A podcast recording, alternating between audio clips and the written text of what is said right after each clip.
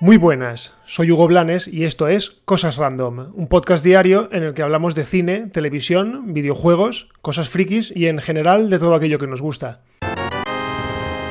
Hoy empezamos hablando de un musical, y es que Hamilton, de Lil Manuel Miranda, llegará directamente a Disney Plus y no pasará por los cines.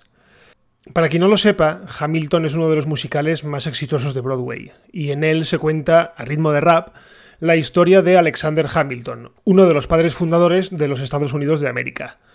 Un musical que en 2016 ganó la friolera de 11 premios Tony, que es algo así como el equivalente a los Oscar, pero en el teatro norteamericano. En un principio, la versión cinematográfica del musical, que realmente se trata de una grabación en vivo durante varios días de la misma función, se tenía que estrenar en los cines el 21 de octubre de 2021. Pues bien, Parece que en un giro inesperado de los eventos, eh, la película no pasará por los cines y se estrenará directamente en la plataforma de streaming de Disney. Y lo mejor de todo es que lo hará mucho tiempo antes de lo esperado. Concretamente se estrenará el 3 de julio de este mismo año. Vamos, más de un año de adelanto, así que los que esperabais como agua de mayo ver el musical, pues ahora estáis de enhorabuena porque llega prácticamente en nada. Yo la verdad es que tengo muchísima curiosidad por verlo, sobre todo porque he leído muchas cosas buenas y no sé, ya que evidentemente no tengo en mis planes ir a Nueva York a corto plazo y verlo, pues me parece una oportunidad perfecta para disfrutarlo, así que por mí perfecto. Esta crisis, la verdad es que nos está dejando cosas malas, muy malas, pero también está siendo la oportunidad para que la gente haga cosas diferentes. Hace una semana os hablé de que Josh Gad, el actor que hace de Olaf en Frozen, había conseguido reunir a todo el elenco de los Goonies en una videoconferencia. Bien, pues Josh lo ha vuelto a hacer y esta vez ha reunido a parte del reparto de una de mis películas favoritas de todos los tiempos, por no decir que es la preferida del universo. Ha reunido al reparto de Regreso al Futuro. Efectivamente, tenemos en una videollamada a Michael J. Fox, a Leah Thompson y a Christopher Lloyd. Una flipada, la verdad. Durante el encuentro podemos ver a los tres protagonistas principales charlando, haciendo bromas, comentando cosas de la película. La verdad es que está muy chulo, eh, yo os lo recomiendo que lo miréis. También podemos comprobar cómo, mientras para Michael J. Fox y Christopher Lloyd han pasado los años, la verdad es que están bastante cascados, sobre todo Michael J. Fox, por todo el tema del, del Parkinson que tiene, que la verdad es que lo lleva bastante bien, pero se le nota muchísimo. Leah Thompson parece que se ha metido en una especie de cápsula en la que no pasa el tiempo, porque es que está igual, o incluso más guapa. O sea, yo no sé qué ha hecho, pero esa mujer eh, es que no, pasan los años, está guapísima.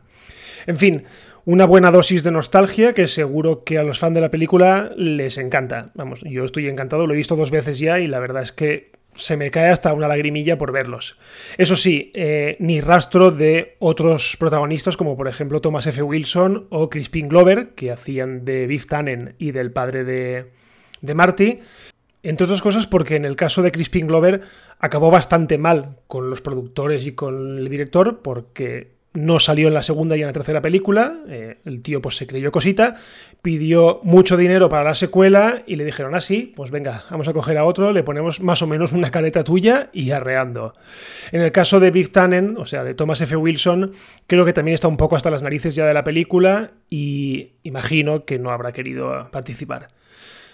Así que nada, si os apetece ver el vídeo, pues os dejo el enlace en las notas del episodio y así le podéis echar un ojo. Y ahora vamos con la próxima película de Christopher Nolan, Tenet, que se ve que es tan complicada de entender que hasta el director se ha planteado sacar un libro explicativo justo antes o justo con el estreno de la película en cines, si es que se llega a estrenar, porque es para julio y yo la verdad es que, como os he dicho bastantes veces, dudo mucho que se estrene en julio. Bueno, la verdad es que famosas son las películas de Nolan por estar abiertas a mogollón de, interpretaciones. Sin ir más lejos, tenemos aquella maravilla llamada Origen, la de la que estaba protagonizada por Leonardo DiCaprio, en la que nos metíamos dentro de la mente y, o de los sueños de los protagonistas y que el final pues, nos hizo generar millones y millones de teorías. Bueno, pues se ve que en esta ocasión parece que la película se le ha ido un poco de las manos y si atendemos a la sinopsis oficial, pues la verdad es que poca idea nos da del argumento. Os la leo. Una acción épica que gira en torno al espionaje internacional, los viajes en el tiempo y la evolución en la que un agente secreto debe prevenir la Tercera Guerra Mundial. Ya está.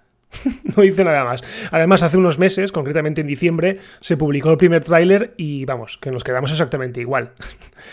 Así que se ve que Nolan ve venir un poco la polémica y ha decidido atajarla editando un libro que se llamará Tenet, Inside Quantum Cold War, y que será un libro explicativo de parte de la trama y del rodaje, y del que solo viendo el título pues ya podemos deducir algo más de la trama, que tratará sobre la Guerra Fría cuántica, es decir, la Tercera Guerra Mundial, como dicen, y que habrán viajes en el tiempo y diversas líneas temporales, o sea, todo aderezado para que sea un lío. ¿Vale? Y más sumándole a la complejidad que da a veces Nolan a sus películas.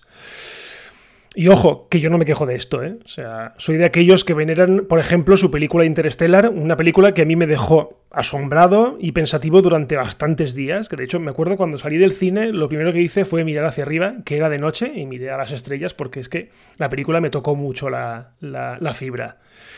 En fin, veremos cómo acaba el tema de Tenet, porque, no sé, o sea, la veo complicada, la veo que no se va a estrenar cuando toca, que Nolan está muy flipado, así que, bueno, Esperaremos a ver el resultado.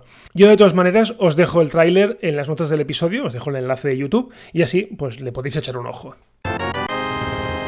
Y ahora vamos con una efeméride, porque ayer 12 de mayo, a las 10 de la mañana, aparecieron en una pequeña isla que está a 9 kilómetros de la capital del sur, dos individuos poderosos, dos androides. Sí, Ayer, día 12, es el día señalado en la mente de cualquier fan de Dragon Ball. Bueno, de cualquier fan menos yo, porque está claro que a mí se me olvidó por completo. Es más, me lo han tenido que chivar, así que desde aquí, gracias Vicente por el chivatazo. Según la serie, ayer es cuando, en el futuro de Trunks, aparecieron los dos androides C-17 y C-18 para sembrar el caos y la destrucción.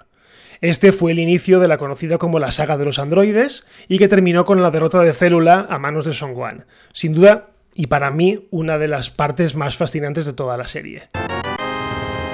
Y nada más por hoy, hasta aquí el episodio de Cosas Random. Recordad que todos los días a partir de las 7 de la mañana, hora peninsular de España, tenéis un nuevo episodio disponible. Y ya que estamos disponibles en todas las plataformas, pues lo que os digo todos los días. Podéis compartir, podéis dejar valoraciones, podéis poner estrellitas, lo que sea para que este podcast llegue a más gente y pues cada vez seamos más. Y si no pasa nada más, pues nos escuchamos mañana. Adiós.